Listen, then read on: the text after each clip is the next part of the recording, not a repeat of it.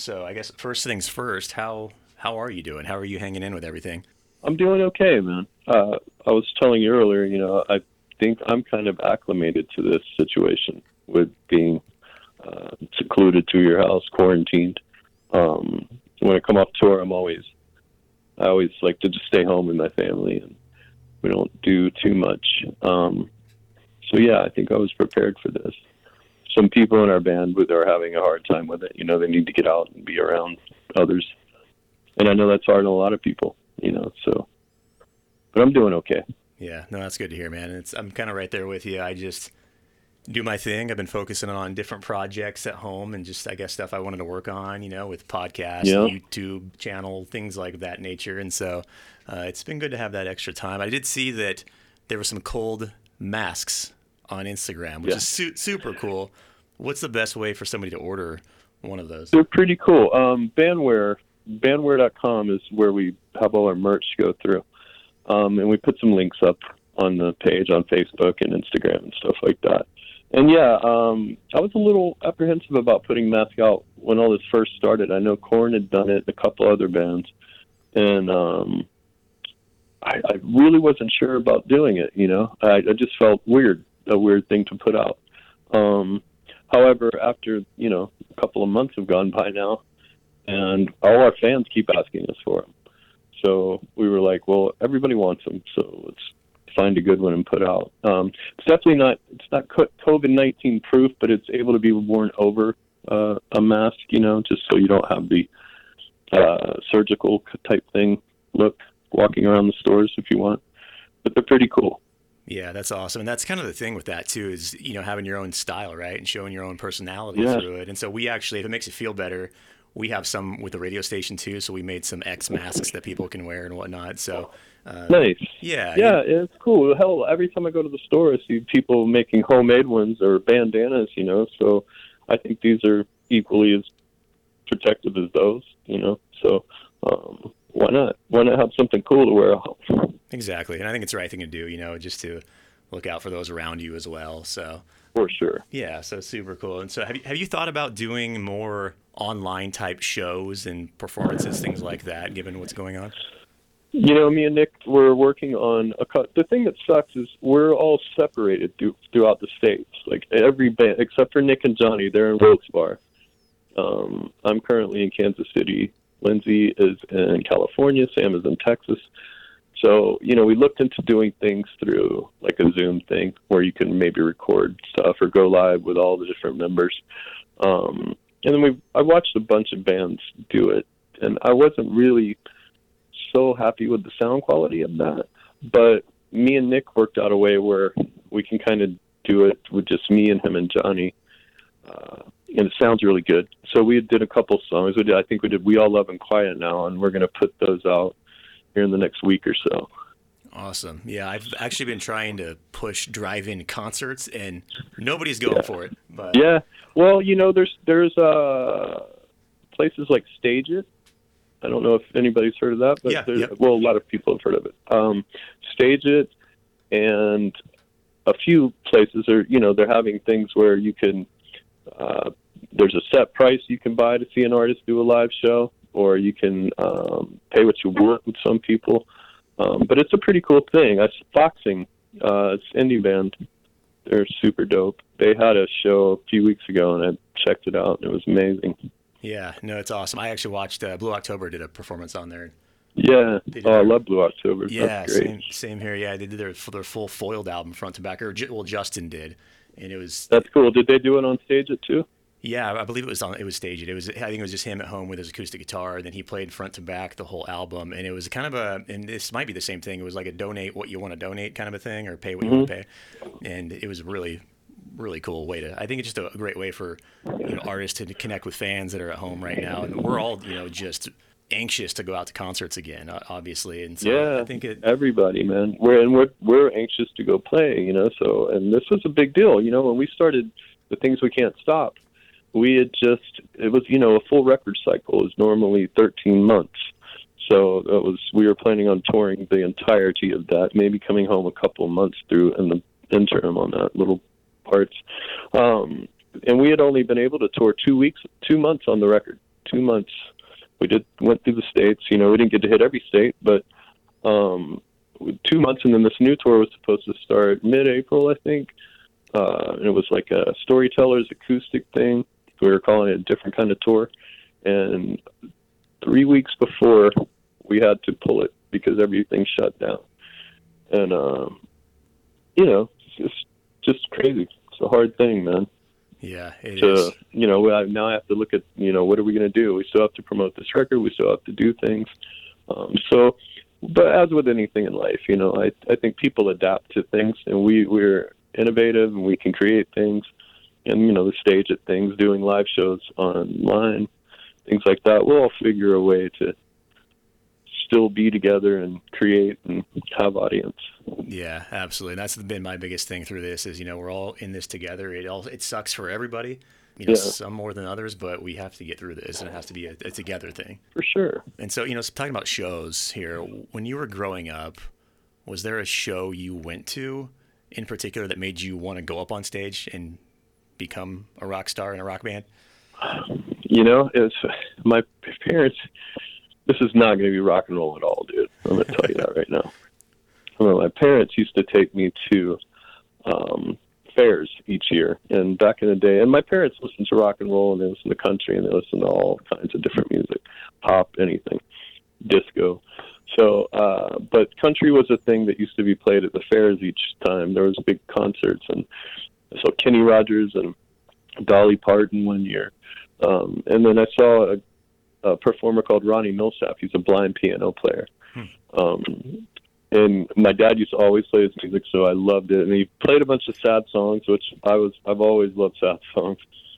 Uh, so I went to see that concert with him, and I remember uh, he was playing the piano and he was playing the song I loved. I think it was I forget it was almost like a song. I think is the name of the song and uh, it was a big crescendo at the end, and all of a sudden, the smoke covers the entire stage, and everything disappears, and then he walks out. And to me, I was eight years old. It was I was it was a magical moment. So I, I think that was one of the times where I was like, I want to be that dude up there.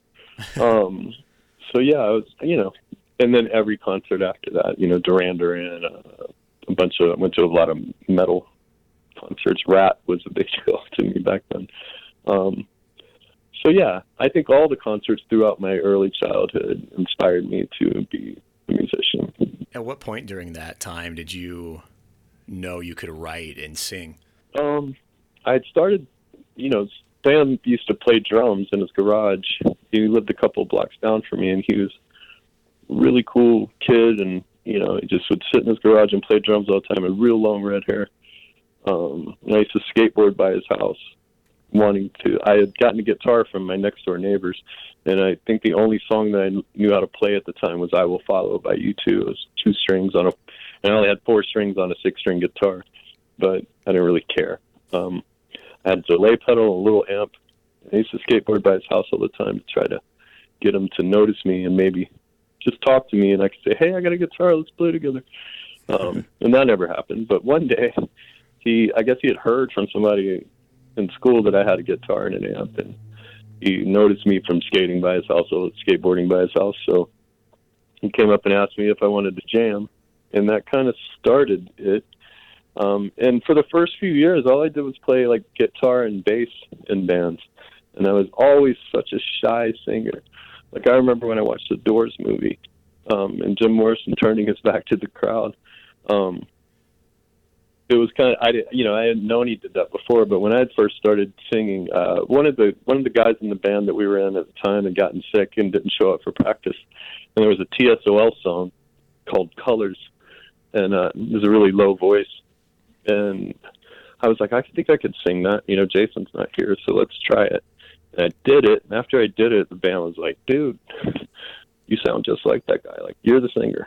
So I kind of did that, but I was really apprehensive about it and super scared.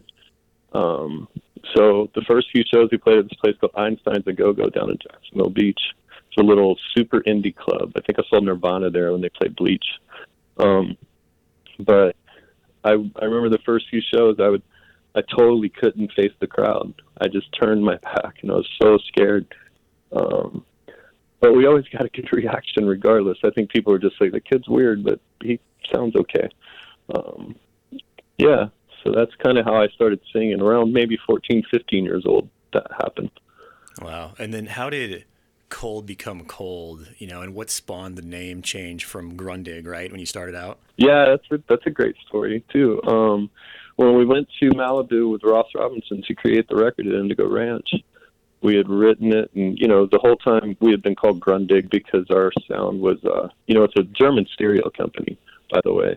Um, however, you know, grunge was a thing, and we thought we were like the Southern Black Sabbath back then, so uh, we needed we were we were in tune with the grunge scene. Um, so Grundig fit just made sense. So we named our band that. We went and recorded the record under that name. Uh, and then me and Ross flew to New York to have, uh, I think it was Howie Weinberg was mastering. And we had spent like a week up there while he was mastering. And we were at his uh, studio. And I remember our lawyer called and was like, dude, you you know, uh, we just got a note, a letter from Grundig, and they need to, they want you to buy the, to spend a lot of money to get this name, you know. And I was like, well, how much? What's a lot of money? He was like, around two hundred thousand dollars. I was like, whoa, like we had just got. It was our first record deal. We had just gotten enough money for us to kind of live on for a while and stuff. So we actually we had no we no one had two hundred extra thousand dollars, and the label wasn't going to do that. So we, right there in the studio, we were like, well, let's change the name.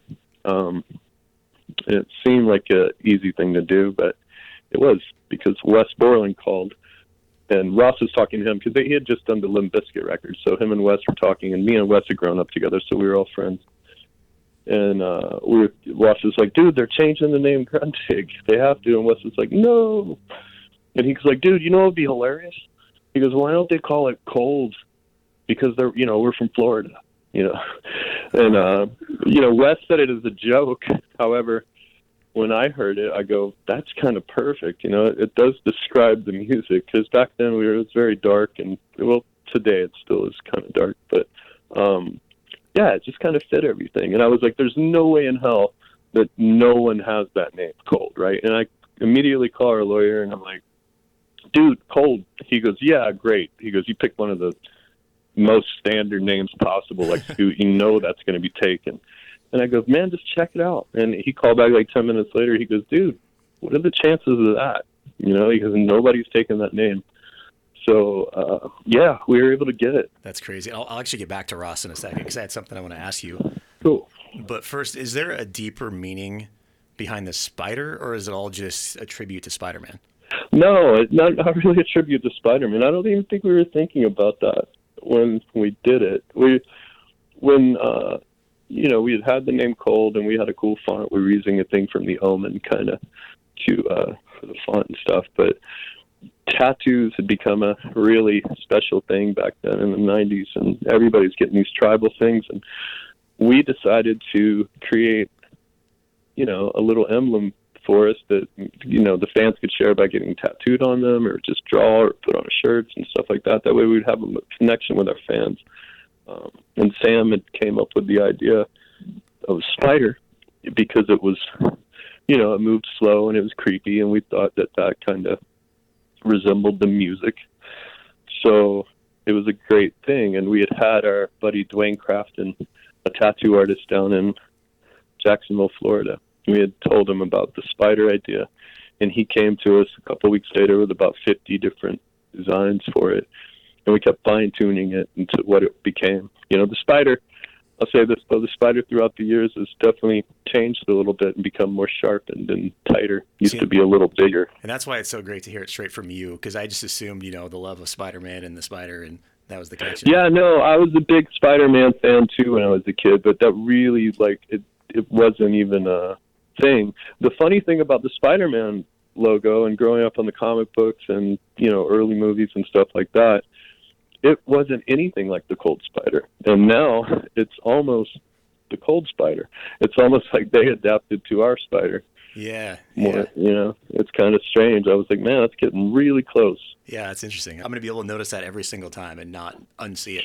Yeah, yeah. Especially if you look up the old Spider-Man uh, Yeah. things around the time that we created it, it really looked nothing like it. Huh. Interesting. And then, Yeah. you know, I was telling you a little bit offline too about how I do a live request show every Friday night. And I have to tell you, literally, I get requests for cold probably almost every week. And that, that makes me happy. You know, Me too. Yeah. that's awesome, man. That's really nice. yeah. And it's every time because it's, I, know, I grew up a fan too. That's the thing here is I'm, I'm a fan as well. And, you know, that all said, cold is back. That's exciting. And what made you decide to bring cold back after, all you know, the years off? Um, I don't know, I, man. I just, you know, I've always been a songwriter. We this has always been our thing. You know, it's been my life and what I love to do. And um, I'd taken off some years to be with my sister. She had gotten sick again with cancer, and she's better now, and things are good. Just had a baby and everything, so she's doing really well right now. However, um, you know, I, I the first time she went through that, I wasn't there. I was always touring, so I wanted to be home uh, throughout the entire thing this time. Okay. Uh, so I took off a few years and just kind of needed to do that. And it was nice to be home. I've been touring like 16 years straight throughout my life, and I needed that time. Uh, not 16 years, but probably about 12 years. Um, so yeah, it was kind of nice to be there and you know be with my family more and just do that. Um, however, you know, uh, record label Napalm had called us during that time, and they offered us a record deal. And I always wanted to get Cold back over to Europe, and I assumed, you know, they were European labels, so I was like, well, maybe this is a good fit, um, and let's let's see if we, you know, it took actually it took me a year or two before I totally decided to do it, but I went ahead and did it, and um, you know, after playing the first three shows on the last tour, it just all the fans that showed up and everyone singing every song and uh, just the emotion that they have for Cold and the emotion that we have for them. Um, it kind of just made us know that this is what we we need to keep it going, you know. And granted, we had just made a record, so we were going to do that anyways. But I think that just reaffirmed that we're doing the right thing. It's nice to be back home. That's a great story too about you know you putting priorities first, obviously, and I'm I'm glad to hear your sister's doing well. Thanks. Yeah, definitely. And so the you know the new album, the things we can't stop, is such a beautiful piece of art. And what does that mean to you? This one in particular. I mean, it it was a lot. It was a hard record to write um, because I hadn't written in such a long time. I, you know, throughout my life, throughout my teens until the end of different uh, Superfiction, really, I had um, I always wrote. Like I always created music and did that every day. I'd write something and play something, and would taking the time off with for my family. I had I had kind of got away from that for a little bit, and um, when I got back into it, um, the music came easily as it always does. But the lyrics and you know, they I kept changing the songs. Like I would write all these lyrics for a song and what it was about and the emotion and they were beautiful and then I'd just one day I'd drive my car and listen to it and go, It's not it's not painful enough, it's not emotional enough. Like you know, and I I don't know if that was me feeling pressured because of what I feel that cold fans need in their lives with our music, what they expect it to be. Um, because I've always written for myself, you know. But at one point in my career, it took a thing where not only do I write for myself to help me go through what I go through, because I always try to sing about real life. Like ninety-five percent of our songs are true things that have happened to uh, me or someone in the band or someone close to us.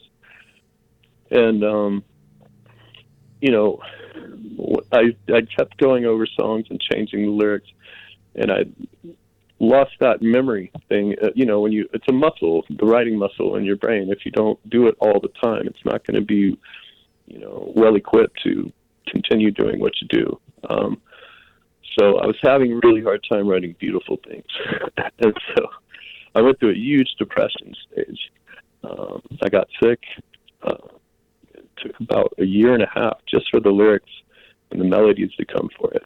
And I remember I would take my car and drive throughout the mountain roads in Temecula and go down to the beach and drive down there and just whatever came to me came to me.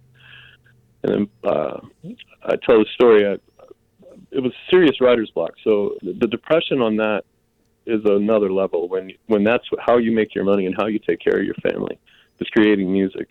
And when you're unable to do it, it is the most gnarliest thing that could happen. I'm like, it's, you know, I'm not trying to be spiritual, but it felt like God took everything away from me.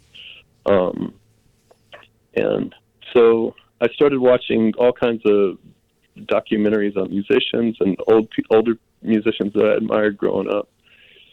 And I saw Nick Cave uh, documentary that he did, and it was amazing. It's called One More Time with Feeling, and he had written. He had gotten a studio. His his son had passed away um, a couple of years before that. He fell from a bridge, and they weren't really sure why it happened. If he was, I think he was on LSD, had taken some, and he had fell from this bridge. So Nick Cave had gotten a studio close to that place and decided to go there and create this beautiful film, beautiful record. Um, and so that kind of inspired me. I started watching that every day, and uh, just knowing that he was able to go. You know, I thought I was depressed, and I was like, man, this guy's going through it when something that tragic happened. So I need to pick myself up here. And I think watching it over and over again just kept inspiring me. And then one day I just, I, I think I was driving, listening to the music for Shine, and that was the song. I didn't know what it was going to be about. I was all I had was the chorus. I want to see you shine. I want to see you go for the win. But I was like, what does that mean? Like, I know it's an uplifting part, but it had to come from something painful. So um, we had talked to one of our photographer friends, and her kid had been being bullied, had gotten bullied a lot, and um, we wanted her to do a little part on a record. And this was before we found this out; it was for a whole other thing.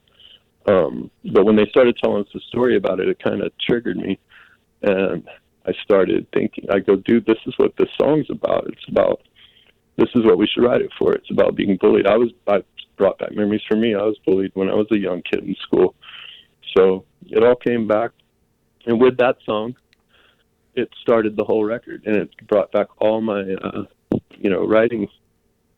It just became easy again. Is there a song on the album that was maybe harder to write than others, or do they all kind of come to you the same once that starts flowing? I think Snowblind was probably the hardest one to write on that on that one because we had written that song at the end of Superfiction. I'd I'd written it uh, back in Jacksonville on just a keyboard and a uh, little guitar with a crazy fuzz sound on it. And then when we got to the studio to do Superfiction, we had done all these songs, and I had totally forgotten about that song.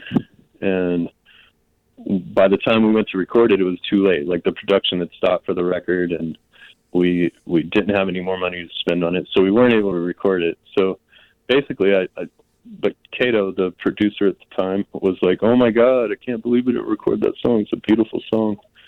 Um, so, but we weren't able to do it. and We couldn't tuck the label into doing it. So, we, live we started playing it a lot, and it was kind of funny because I didn't. Re- I knew what the chorus was, but I didn't really know what the lyrics and the verses were about. So I just started ad libbing, like kind of like a rapper. You know, I'd get up every night and the verses would be kind of about different things, but it all made sense somehow.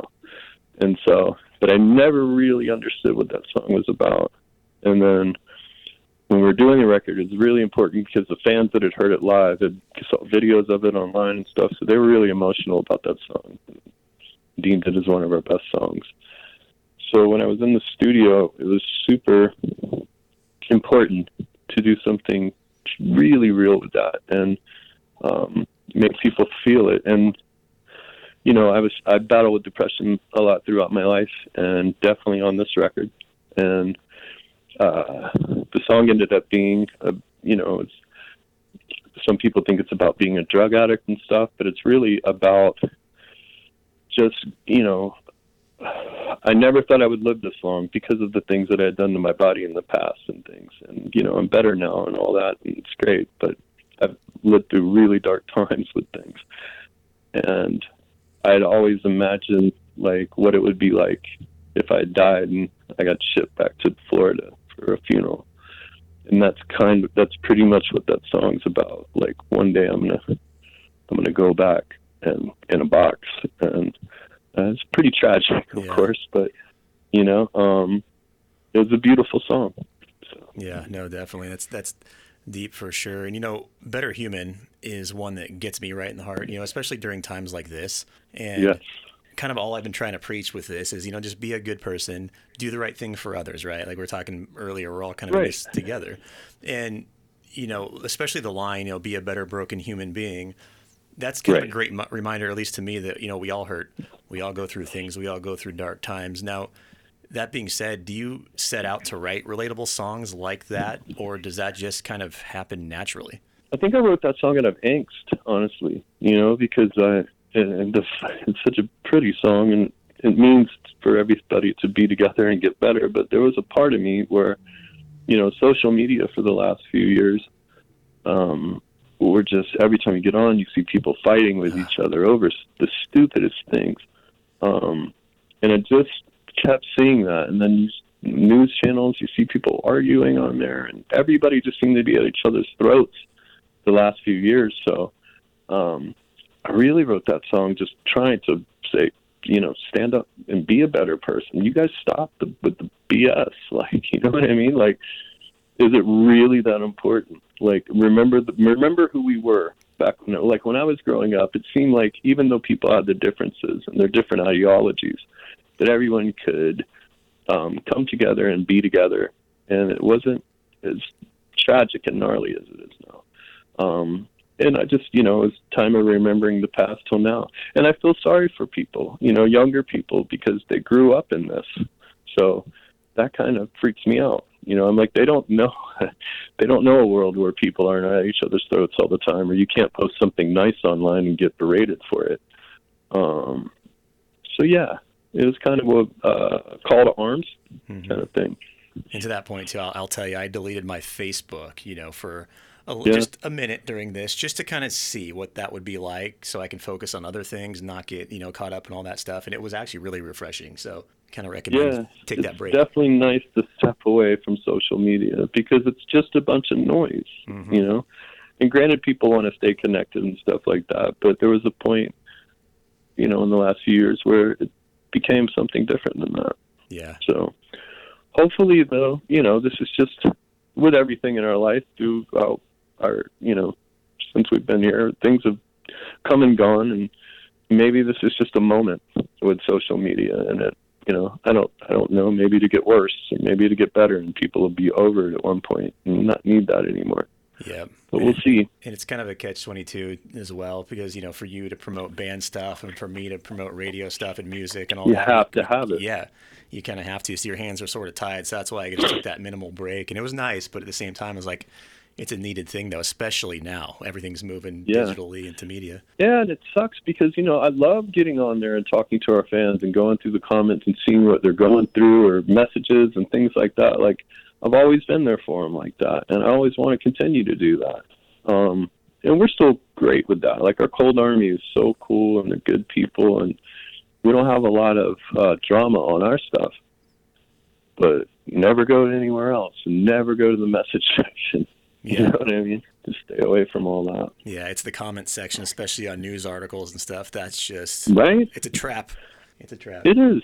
It is, and yeah, half the things, you know, the people don't read the articles; they just see the headlines, and uh, you have a bunch of uh, now. Right at this moment, we have a bunch of doctors, people that aren't doctors, being doctors and offering information that who knows where they got it from. You know, so it's scary. It's scary. It's people don't know what to believe anymore nobody trusts anybody. You know, to that point, I actually posted something earlier about you know if you're going to share things like that, you know, it's it's a dangerous game if you're not kind of researching what you're sharing, and yeah, it can get out of control pretty quick. Yeah, and that's the problem too. People, you can't even even if you research a place that has facts and you send it back to someone, knowing it's a factual article. You know, then they're like, "Oh, you know that was owned by this company and it's fake and blah." It's all set up. I'm like, "Oh, I give up. I stop." Yeah, let leave me be, dude. I can't talk to you. It's not worth it. I'm, I'm, you know, losing brain cells as I'm typing back to you. Exactly, and that's the thing. I was like, you're not, you're not going to win an argument. It's just gonna, everyone's going to have their own opinion one way or the other, and so you just kind of pull no. back and try to focus on your own thing. You know? Yeah, uh, yeah. I've never seen, you know, and I've only been here since 1970, but throughout my life, I've never seen this much division in our country, and it's it's you know I'd like us all to be the United States of America again. Absolutely, hundred percent. And then you know to talk about the album a little bit further in depth, you know, on, on the one who that got away, is that about somebody in particular that got away, or is that kind of a general thing that everybody can, It's yeah, it's a, it was a general thing. You know, it's like uh, I, Zach, our guitarist from uh, previously. Um, we're still good friends, and he had me and him had written that song back when I was at home with my sister, um, and I'd just written a few songs throughout that whole time. But um, he had me and him had constructed the music for it, and that was one of the last songs on the record that I could come up with something for. And I took myself back to you know, I've been happily married for 13 years. Beautiful woman, best thing ever. Um, however, I had to take myself back to something, you know, when you're younger and, you know, you lose somebody you love or somebody goes away from you. Um, just something else to relate to for people. And uh, it turned out really cool. That's awesome. And you know, my friend Sarai, also a huge Cold fan. I think she was going to cry when I told her you and I were going to be chatting. Uh, Oh, she pointed out this great response, you know, that you've had to Quiet Now on social media to kind of tie back into that. With so many Yeah. people sharing, you know, personal stories and all those things, does hearing those stories affect your, you know, struggles and loss and things like that and how you feel about it? Yes, for sure. Like everybody takes the, you know, Quiet Now is pretty. It's a, it's not a vague song. A lot of cold songs, you know, there's a lot of vague lyrics in it and stuff like that, to where you can kind of create your own uh, meaning for what the song means to you. But Quiet Now is pretty direct, um, and I'd written it for our friend Matthew Kaiser, who used to be a Cold fan. Um, well, he still is a Cold fan, but he, we met him years ago at a show. He's a wonderful young man, and um, well, me and him just hit it off, and we've become really good friends. Um, so we were doing the record in Arizona, we were just doing the drums and the bass, and his father had passed away. Um, and so it was around the time of the Super Bowl, and it, it turned he had to come there around that time to go to his dad's funeral. So we wanted him to come out to the house we had rented and um, had, let him have dinner and watch the Super Bowl with us and stuff like that. And we'd try and cheer him up. And he'd come out there, and we had a great day, and I think we helped him a little bit. And a few days later, he sends me this picture of him and his father holding hands, and uh, it really just set the stage for that song. Like I go, I have to write a song for this guy, and it needs to be, you know, beautiful and perfect, and it needs to be impactful enough and painful enough to give him justice for what he went through. Um, and I remembered back to when I was a child, and a lot of my friends had committed suicide, and people that had died around me. It's pretty brutal, but um, I remember the parts where you, the worst parts for me were being in the room and not having them there, like or not hearing them. You know, the little noises they make uh, in the hallways, or just the, knowing that their presence is still there. Those were the tough times. That that was a tough thing for me, and I don't know if it's because being a musician, and going off sounds and stuff like that, but those were always painful things to know that you're never going to hear that person again. Um, and so it just all kind of worked out. I, I I was driving from Temecula to uh, the studio in Arizona just to do that song because I wanted to do it in the studio that we created it in. So I, when I was driving there, I kind of wrote the lyrics on the way to the studio that night. Was like a five-hour drive, and I just kept going over it, and it finally hit me, and it all just came. The floodgates opened up, and it worked out. And it's it's an amazing song for sure. And Like I said, everybody can relate to it in their own ways, you know, and with their own Yeah. struggles. And I've always loved the song "Run," you know, and that's one that kind of Yes. kicked me back to a particular time. A lot of nostalgic with it. What made you pick Snow Patrol in particular in that song to cover? I think that's that song's always been just such a beautiful song. I think I heard it years and years ago on some kind of TV show, and I was like, "What is that?" And I was like, "Oh, I got Snow Patrol." Of course, I love that band. So I started listening to that song, and I downloaded it. And I used to listen to it all the time when I get emo and I have to leave my family or something like that for a tour. Um, and it just became one of those songs, like a staple throughout my life. Like And till this day, whenever that song comes on, it's I can't skip it. You know, so me and Nick were going through a couple of different ideas with songs, and I really uh, aren't a fan of doing covers, but I just knew that I had to do that song for some reason, and that you know I felt that my voice would, you know, complement it as well as it could. You know, definitely. I, I thought it would work out well. And when Nick heard me do the first couple of verses, he was like, "Dude, we have to do this now." So, um, yeah, it worked out great, and I'm really proud of it. I love Snow Patrol, and you know, it's, it's an honor to do one of their songs. Yeah, it fits really well the album too, because the first time I was listening through, you know, that song came on, and it took me a second. I was like, "Wait a minute." Yeah. You know, I know this, and then that's when it when it clicked. I was like, "Oh wow, that," and it just fits with everything else that's going on on the album. Yeah. And you know, when the album is finished, right, and it's released, is it a relief for you, or is it more of you know, let's get back to work now? We have to promote the album. We got to go on tour. Yeah. See, I the album part of it, like once I'm done creating it and the mixes are done, the mastering's sent in, like I just let that go.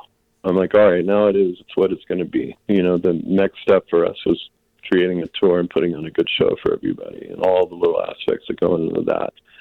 So, um, yeah, I just went to work mode. You know, it didn't. I, I was like, yeah, we got a record coming up, but the tour is important. Connecting with people again are important, especially for not being out. And you know, I think it was seven years we had been, so it was very important to come out of the gates on fire. Yeah, this and, tour and connecting right now is obviously super important. Yes. And then how does you know recording an album in the present day differ from say the first album in the 90s? What's the difference for you? Well, you know, when we did our first record with Ross Robinson back at Indigo Ranch, was, everything was still on reel to reel. You know, when nothing was digital yet. Um, I think it was Pro Tools was just kind of coming out, but Ross was completely anti that, and he definitely wanted everything to be reel to reel, and um, which is cool. And it's got a great sound to it. It's warm, and it's just got a, a beautiful thing to all that, and I love that. However, you know, things started advancing throughout the records, and we even did 13 Ways on to Bleed on Stage with Real Real with Adam Kasper in Seattle, and I think that was the last record when we went with Year of the Spider. Everything became digital with Howard Benson, and uh, it was, you know, it was a different process a little bit, um, quicker faster um, with editing and things like that, and the little things you could do with music and placing it in different spots. Um, Ross, a funny story about Ross Robinson. He used to scare the hell out of me, and it, he scared the hell out of all bands really, because I talked to the guys from Slipknot about this Korn. But when he uh, and even the guys that ran the studio, they used to laugh. They go, "Wait till he starts editing your tape, you're gonna freak out." And he'd take these big reels and he'd just spin them, and he has a razor blade in his hand, and I don't know how he didn't do it with like headphones on or anything, so he couldn't hear these little parts. But he just knew, like he was a magician. Like he just spin the reels and cut it wherever and spliced it and put the different tracks together. And it was like a wizard. I was like, "What the hell is he doing right now? Like, did he just throw all this tape on the ground that was important?" But he didn't. It was it was kind of crazy. But yeah, things have changed, man. And and you know, today we a, a different kind of pain. That's when everything really changed. Like we had gotten with elvis baskette because he had did i think the chevelle record in uh some some of the parts of it in a garage at their place in vegas. And i just loved elvis baskette's production. And i loved the guitar sounds he got. And i loved the chevelle records. So um when we went with him to do the record we wanted to go to this haunted place up in um it was in Wood outside of Woodstock, and it was a old place where this the band Creed had went there, and a lot of bands had went there. They used this old barn to do the drums and Rush, all kinds of older bands, Neil Young, everybody. Uh, but the studio was still going on, and we had heard that Creed had been up there, and they had left the house because it was haunted. And they had been up there for like two days, and they just said, no, we're not doing this. We're out of here. So, of course, we were like, great, that studio's open. Let's go there. If they have ghosts, this is going to be great. And so we go up there to experience all that and do the drums for different kind of pain. However, the vibe was kind of strange. We wanted to do more of the record there, but the vibe was a little strange and it was creepy. And uh, we saw a couple things with ghostly things there, uh, some shutters banging against the house one night, things like that, which was weird. But um, we Elvis Elvis's grandmother had just passed while we were doing the drums, and she had left him a house down in Virginia on the beach. And he was like, "Dude, why don't we just pack up everything and go down there and like record at my grandma's place? We have a huge dock that goes out to the ocean. It's beautiful, and I know that you need the ocean to write your lyrics and all that stuff." And he goes, "So let's just try it." And we all took a break and then came back about a month later and met in Virginia at his grandma's house. And he had it all set up inside. And from that point on, you know, it kind of xed out studios, like major studios. Like we didn't have to go there anymore to and spend three thousand dollars a day at the time. It was really expensive um, to record a record. Like we could just set up shop in somebody's house and make equally as great sounding music from a living room than we could in a major studio. So it was pretty cool, man. And I, I still tell people, you know, with doing drum sounds and stuff, I think it is important to do those kind of things in a studio. Um, but everything else you can do from a home. It's funny you say that too about the drum sounds and with Ross. So he's actually where I learned like the beauty of tape, actually. Yeah. And so yeah. I work with you know local studios here in in Boise and then local bands here as well. And so one of the last projects we were in the studio working on the guy who owns the studio, Jason, has a old school reel to reel player, you know, and so mm-hmm. we did like a hybrid on the drums where it was, it was, recorded on tape and then we ran it through into Pro Tools and it just has such a yeah. different vibe and sound to it. Yep. Do you keep in touch with Ross, by the way? You know, we did the Killer and the Star together. I did a solo project a few years ago, and we had did that at his house down in uh, Santa Monica on the beach. And yeah, I mean, I haven't talked to him in a little while, but yeah, I always loved Ross. And you know, there's things that Ross instilled in me throughout my career that you know from the first record um, that I carry with me to this day, and I try to share with other musicians. Like I remember one time I was doing vocals for Ugly, I think on the first record, and I was in there singing, and you know you're you're singing every day, you're going through the songs, and you know the song had been with me for many years. I wrote it when I was a kid, like 16 maybe. Um, so it had been with me for a few years. So I'm just going through it and singing it. And I remember him coming into the booth, and he goes, "Hey man, how you feeling today?" I was like, "Okay, I'm feeling good." He was like, "Yeah." He goes, "Um, do you mind if I sit here in the booth with you?" And I was like, yeah, "Sure." You know, you're Ross Robinson. You do anything you want. so he uh, he sat behind me in the booth, and I went through the track again and I could kind of I kept looking over because I was you know intimidated a little bit, and then uh, I remember I was like, he's not happy right now. I go, is there something wrong man? But he goes, dude. He goes, I just. He goes, how long you been trying to be a musician? I said, my whole life. You know, since I was twelve, I always wanted this. And he goes, well. He goes, the only way that people can feel what you're going through. And he goes, well, this is one of the first songs you played for me. And he goes, when you played it that night, he goes, I felt it. By, by the time you got to that first chorus, he goes, I knew I was going to bring you to Malibu. He said, so that night you played it, it was different. And he goes, when you, he goes, you need to understand that when, for everything to translate, for people to feel you as much as you need them to feel you, you need to go back to that place you were at when you wrote that song. And you need to be that person and have that emotion when you're singing it to people. That's the only way it translates through people, and they'll accept it and they know it's real when it happens like that. And um, you know, I took that to heart, and then I got really, I get emotional talking about it to you right now, but I got really emotional when he said that because I felt like I a let him down, b let myself down. So I went out and walked uh, a little bit uh, up in Malibu, and we came back and just nailed it. And uh, you know, I try to do that with every song. Like I don't ever want to just put something out because you could just do it and put it out. I always want to make it as real as it can be, and I, I still use that same you know energy when I go to a microphone on stage or um, in a studio or wherever. You know, you have to you have to be that person and go through the emotions that you went through in that song or it's not worth it to play it. And Ross is actually the reason. So, you know, just chatting with him, you know, back and forth and whatnot. He's kind of the one that inspired me to get into more of the producing stuff and get in the studio with bands more. And it's one of those things where, yeah. you know, I'm trying to help our local bands out here. And if I'm playing music on the radio, because Sunday nights I do a local music show and play local bands and new stuff. And so I was like, you know what? I, I feel like I can get in there and help make songs better so when they are on the radio you know in, in those certain things so ross is kind of yeah. the one that inspired that and so we we text back and forth music stuff every now and then so I did text him earlier. You know, I, was, I let him know I was gonna be chatting with you, and I just asked, "Is mm-hmm. there any fun tidbit about the first album that he could share that I could, you know, at, talk to you about?" And he all yeah. he said was, "Ask him about Crystal." Oh God. Okay. Yeah. Well. Okay. So Crystal was a. I forget the entire story with this, but I know that she was living with Ross, and she was a beautiful Australian girl um, and I think the story was is that she got exiled from Australia, maybe uh, because she um, had been in a relationship with the prime minister or something there at the time. Uh, but she was this young, really pretty girl. She was living with Ross, and I could never tell if they were together, and I think they were. I know they were.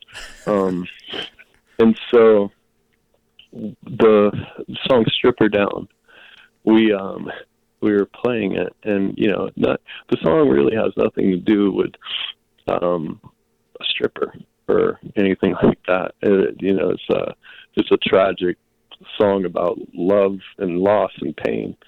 Um, but it was the funny thing was Ross was like, "Dude, I got a great idea that we're gonna do before the song," and he was like, "What?" I was like, "What are you gonna do?" And so he goes, he goes, "Go on in the booth." So I go in the booth and he starts queuing the music up, and I'm like, well, uh, okay, so I'm just going to go through it. And he goes, Crystal, he goes, go in the booth with Scooter. And I'm like, what the hell is happening right now? right? So she comes in the booth with me, and uh, the song starts, and Ross like nods his head, and she says, do you want me to strip for you? Right? And the funny thing on the record is you can kind of hear, I kind of I go like that. Like I was like, what the hell is he doing to me right now? Um, but we left all that in there, the little sounds and stuff. Um, but yeah, it's kind of a cool story. Yeah, no, it's crazy, awesome. and it sounds really cool on the track, you know. So I was like, yes, we have to have that in there. Now I'll be going back to listen to it. I've been stewing on that since he texted me. I was like, what? And I didn't want to ask him because I wanted to hear the story from you. But I was like, what does it mean? It could be anything. I literally texted him back, and I was like, that could be anything. Yeah, no, that's kind of great. You know, I I forgot about that. You know, I think I've mentioned that story a few times only throughout my career. That's, so that was pretty cool. Yeah, it was a good one, Ross. I'll let him know too. I appreciate you sharing that. That's awesome. Of course. And so, you know, obviously, like we said, we've been playing tunes from the new Cold album, and of course, you know, Far Away with you and Breaking Benjamin. How did yeah. that collaboration come about?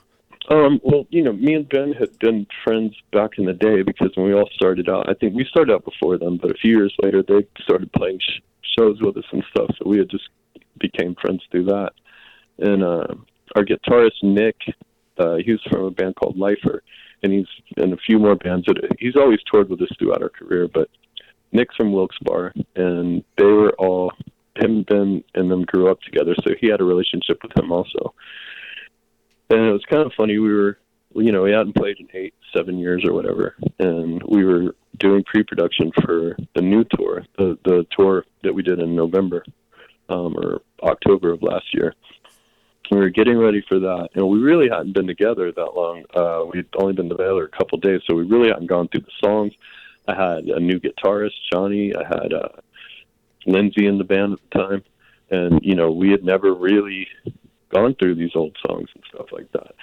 So Ben was playing a big show down the mountain from where we were staying. We were staying on some hill that was supposedly had Bigfoot in it. The actual name of the radio station up there was Bigfoot Country or something. So we were kind of excited about that. Um, we were up there practicing, and like I said, we only really practiced one day, and then Ben was playing a show on a Saturday, and it was a big show. I think it was like twenty thousand people, and he was headlining, and he had his it was his tour.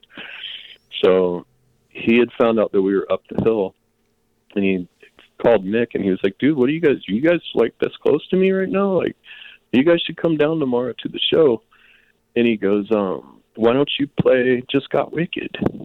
And uh, I was like, okay, so Ben wants me to get up on stage, and they're gonna, they're Breaking Benjamin's gonna play "Just Got Wicked," and I'm just gonna sing it, and they're gonna do it together, right?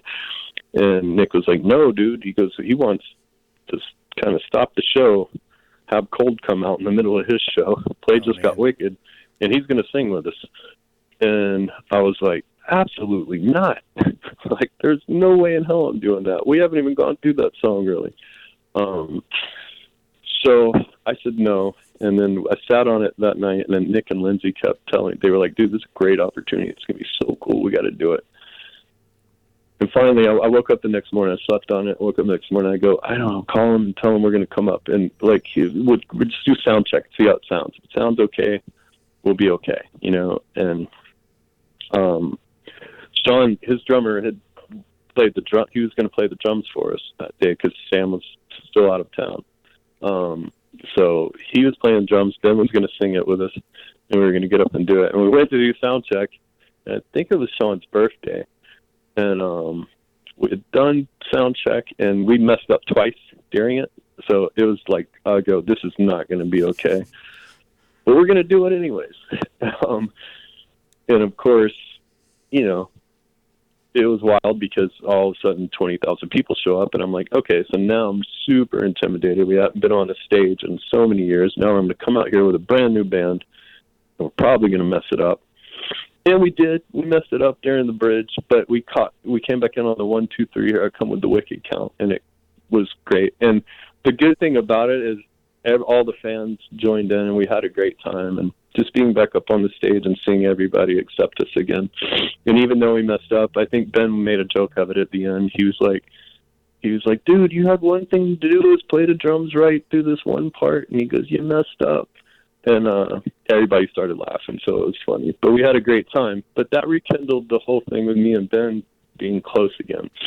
And throughout the next week, we just started talking on the phone a lot. And he kept telling me how Cold was so inspirational when he first became an artist. It was like Deftones, Korn, and Cold, and Bush, I think, were the four bands that shaped their sound. Um, so I was like, "Well, dude, if you ever want to do a song, we should do a song together one day." And he goes, "He goes, bro, check this out." He goes, "I'm doing a bunch." He goes, I'm, "I just finished an acoustic record. It's totally done."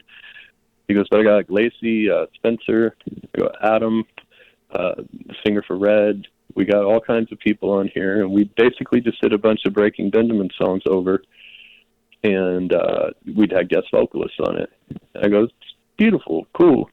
Um, he goes, but there's one song called Far Away, and he goes, I hadn't, no one's heard that one yet. And he goes, I just couldn't find the right person to sing it. He goes, but dude, you're, he goes, now I know why you came on the show the other day, and it all happened. He goes, you're the guy to sing that song. He goes, so, he goes, I know how you feel about music, and you need to feel it to do it. So I'm going to send you the track, and if, if you love it, then if you want to try it, let's try it. So when he sent me the track, I think I got to the first verse and the second, the first chorus, and I just shut it off. I go, yes, it was so beautiful the way he did it.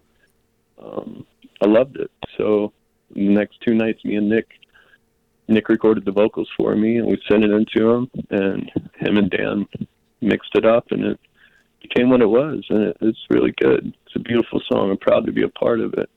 And it was nice to reconnect with Lacey and everyone too through the video we were doing. She was shooting the same day, day there, Lacey Sturm. Um, it was just it was cool to be back in all that. Yeah, I was super stoked when I found out about that too, because I was like, two of my favorite musicians, you know, on one track. Yeah. You know, what are the odds? That's, Yeah. just, that's great. And you, you mentioned man. Nick, and I remember when Nick was in a band called Strangers with Candy back in the day. Yep.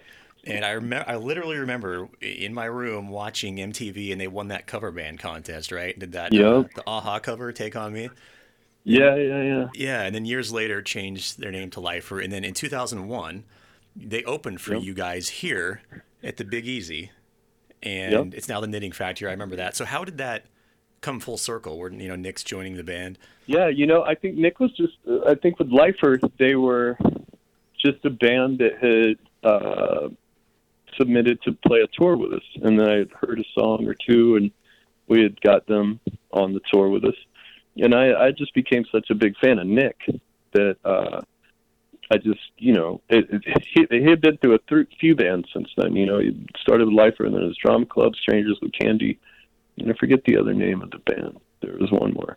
Um, but he, uh, you know, every time that we'd go on tour and I, he had hit me up or connected with me and stuff, we'd always wanted to bring them out because he was just a cool kid and I loved him. So, um, I've always had his back with that and supported him.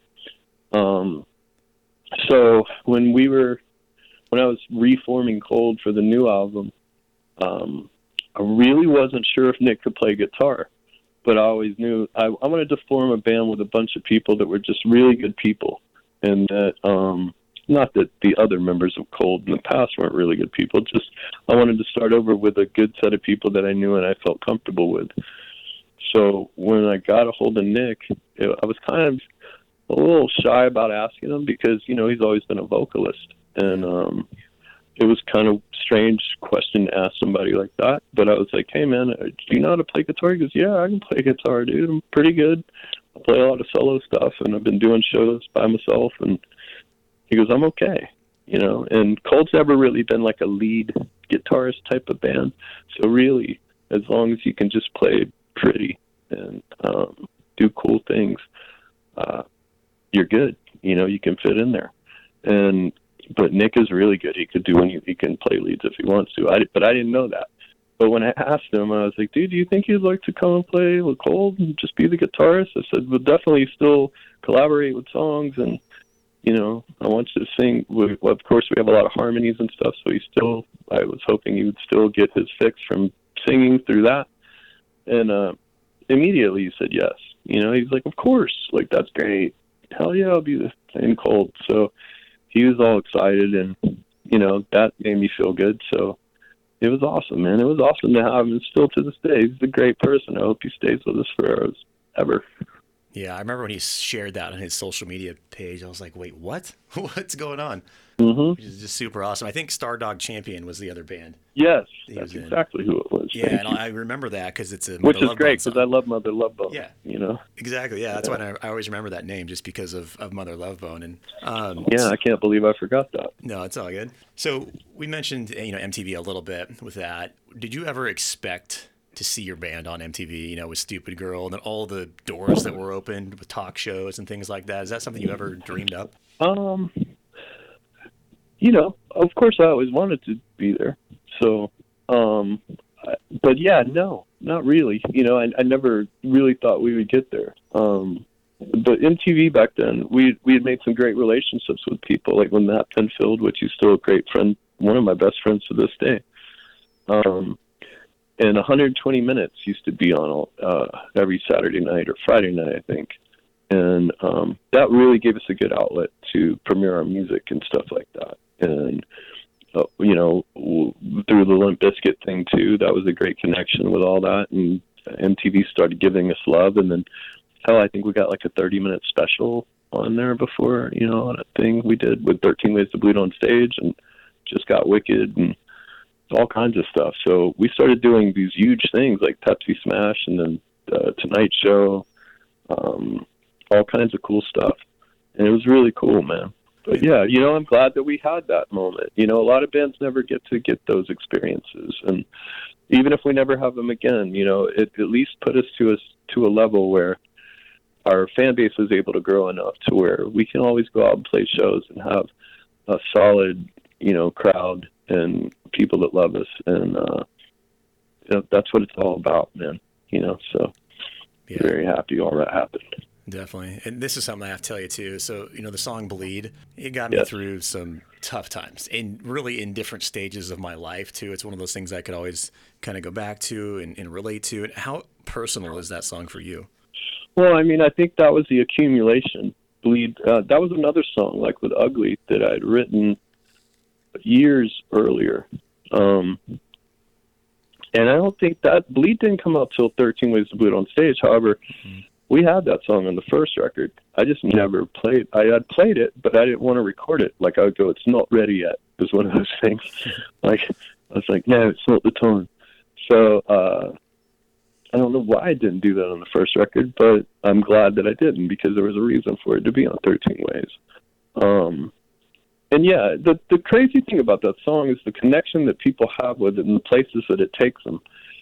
Because at the heart of it, it's really um, about a musician.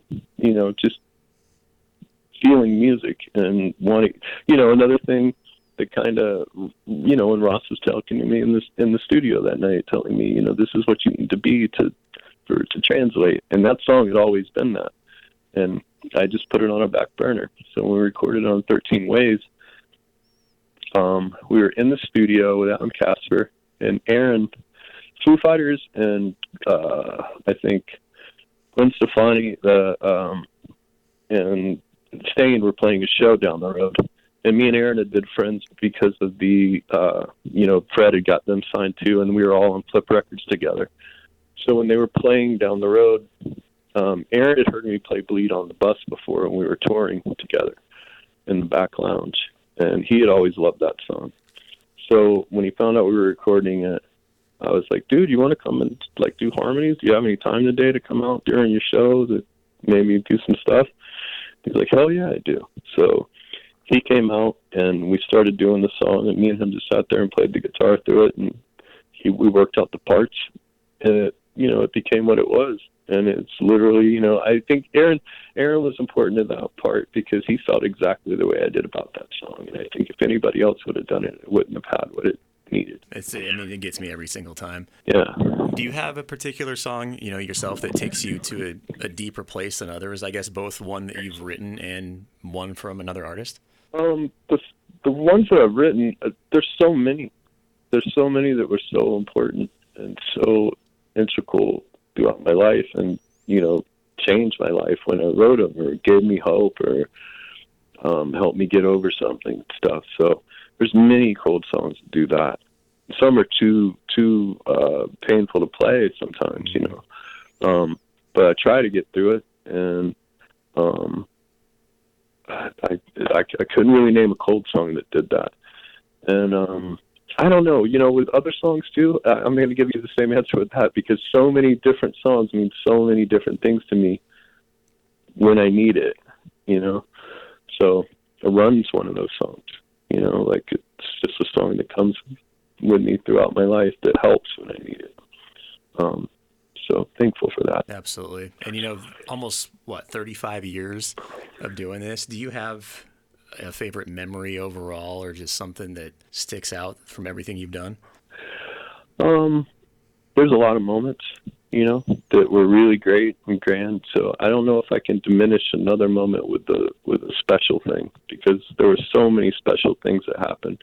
And at the end of it all, I think that just building that connection with our fans and um, us being very loyal to them and them being very loyal to us back. And like the last tour um, was so emotional because, um, like I said, everybody in the whole crowd was singing every word to every song, and they're crying and getting in their getting in their emotions and and feeling that point where that one song that they found love for cold, you know, you could see it on their face. And me and Sam were talking about it. We had done so many tours throughout our life, and we'd always gotten great responses and great shows. But on this last tour, the emotion that was in that whole room was very thick, and you could feel it. Um, that was one of the best feelings that I think I've ever had on stage. Some of those nights, it was just surreal and magical. And that said, too, with the touring, when things are you know kind of settling down again and all that, do you have plans to get right back out on tour when the timing's right? Yes, for sure. I, you know, we're like you guys. We don't know when it's going to be over, when we can start up again. Um, but we're ready whenever we can. Anywhere along the tours you've been on, is there a city you just look forward to rolling through besides Boise, of course? You know, I used to have a thing for New York City. Not a not a great thing. I used to because I come from the south, you know, north northeast Florida and Jacksonville. And when we first went to New York City, I used to hate it because um, same thing with Los Angeles. Like I, there was something about it that just wasn't me, the old Southern boy from Florida, um, and all the traffic and the people and everything was just too much. but initially, late, later on, I, I started finding things that would make me love cities. Like throughout my life, I, I just go, well, you can love every place as long as you find your niche in it and your little things that you know that other places don't have that you can really love. With New York City, it was the food and the you know the things. With LA, it was just the the cool things you got to do and the you know there's so much cool stuff to do in a certain part of town. Um, so I started loving those places, and you know I think New York's probably my favorite place to play. Every time we go, every time I go to New York City, I just love everything about it now. The smells, the the food, the people. Um, it changed my life, you know. So I really love playing there. Awesome. And is Jacksonville home to you then, always? Yes, it is. You know, I've I've lived in California for the for the last few years, and we're here in Kansas City now. But I do believe after the kids get go to college that me and my wife will head back to Florida and live it out there. And the kids are doing good. Yeah, they're really good, man. I've been blessed. I, they were way better than me when I was a kid. I was always in trouble and dark and gothic things, and I probably created too many problems for myself. Um, but my kids are very well-rounded and very intelligent kids, and I'm blessed. That's awesome. And I really, yeah. you know, hope we can get you back here at some point in the future, you know, and I hope we get to that again. Yeah, man, we're gonna get there again. I mean, this is just a, it's just a moment, you know. It might be an extended moment, but we're gonna all adapt, and we will be. I think we might even be better at the end of all of this. Definitely. Hopefully. Yeah, hopefully for sure. And what's the best place in the meantime? The best place, the best way that people can follow Cold and what you guys have going on? Well, on Instagram, we're our, uh, we're at Cold Music on Instagram, uh, Cold Official on Facebook, and then ColdArmy.com is how you can get all the information. With all of that, you can all our music and shirts and merchandise and uh, all our links to our socials are on there. So ColdArmy.com. Perfect, Scooter, my friend. I'm going to leave you with this right here. So kind of geeky, but I used to have cold in my AOL screen names back in the day. So that's that's how long nice. you know I've loved what you do. And yeah, really just want to say, you know, thank you really for sharing your heart with us for everything you've done over those the years, right? And just please know that your work is is really important to so many people. Oh man, I really appreciate that. Thank you. Yeah. It means a lot to me. Absolutely. Absolutely. And like I said, hopefully we get to see you here soon and, and definitely want to keep in touch, man. Oh yeah, definitely, man. You got my number, dude. Anytime you need to hit me up, hit me up. I'm here.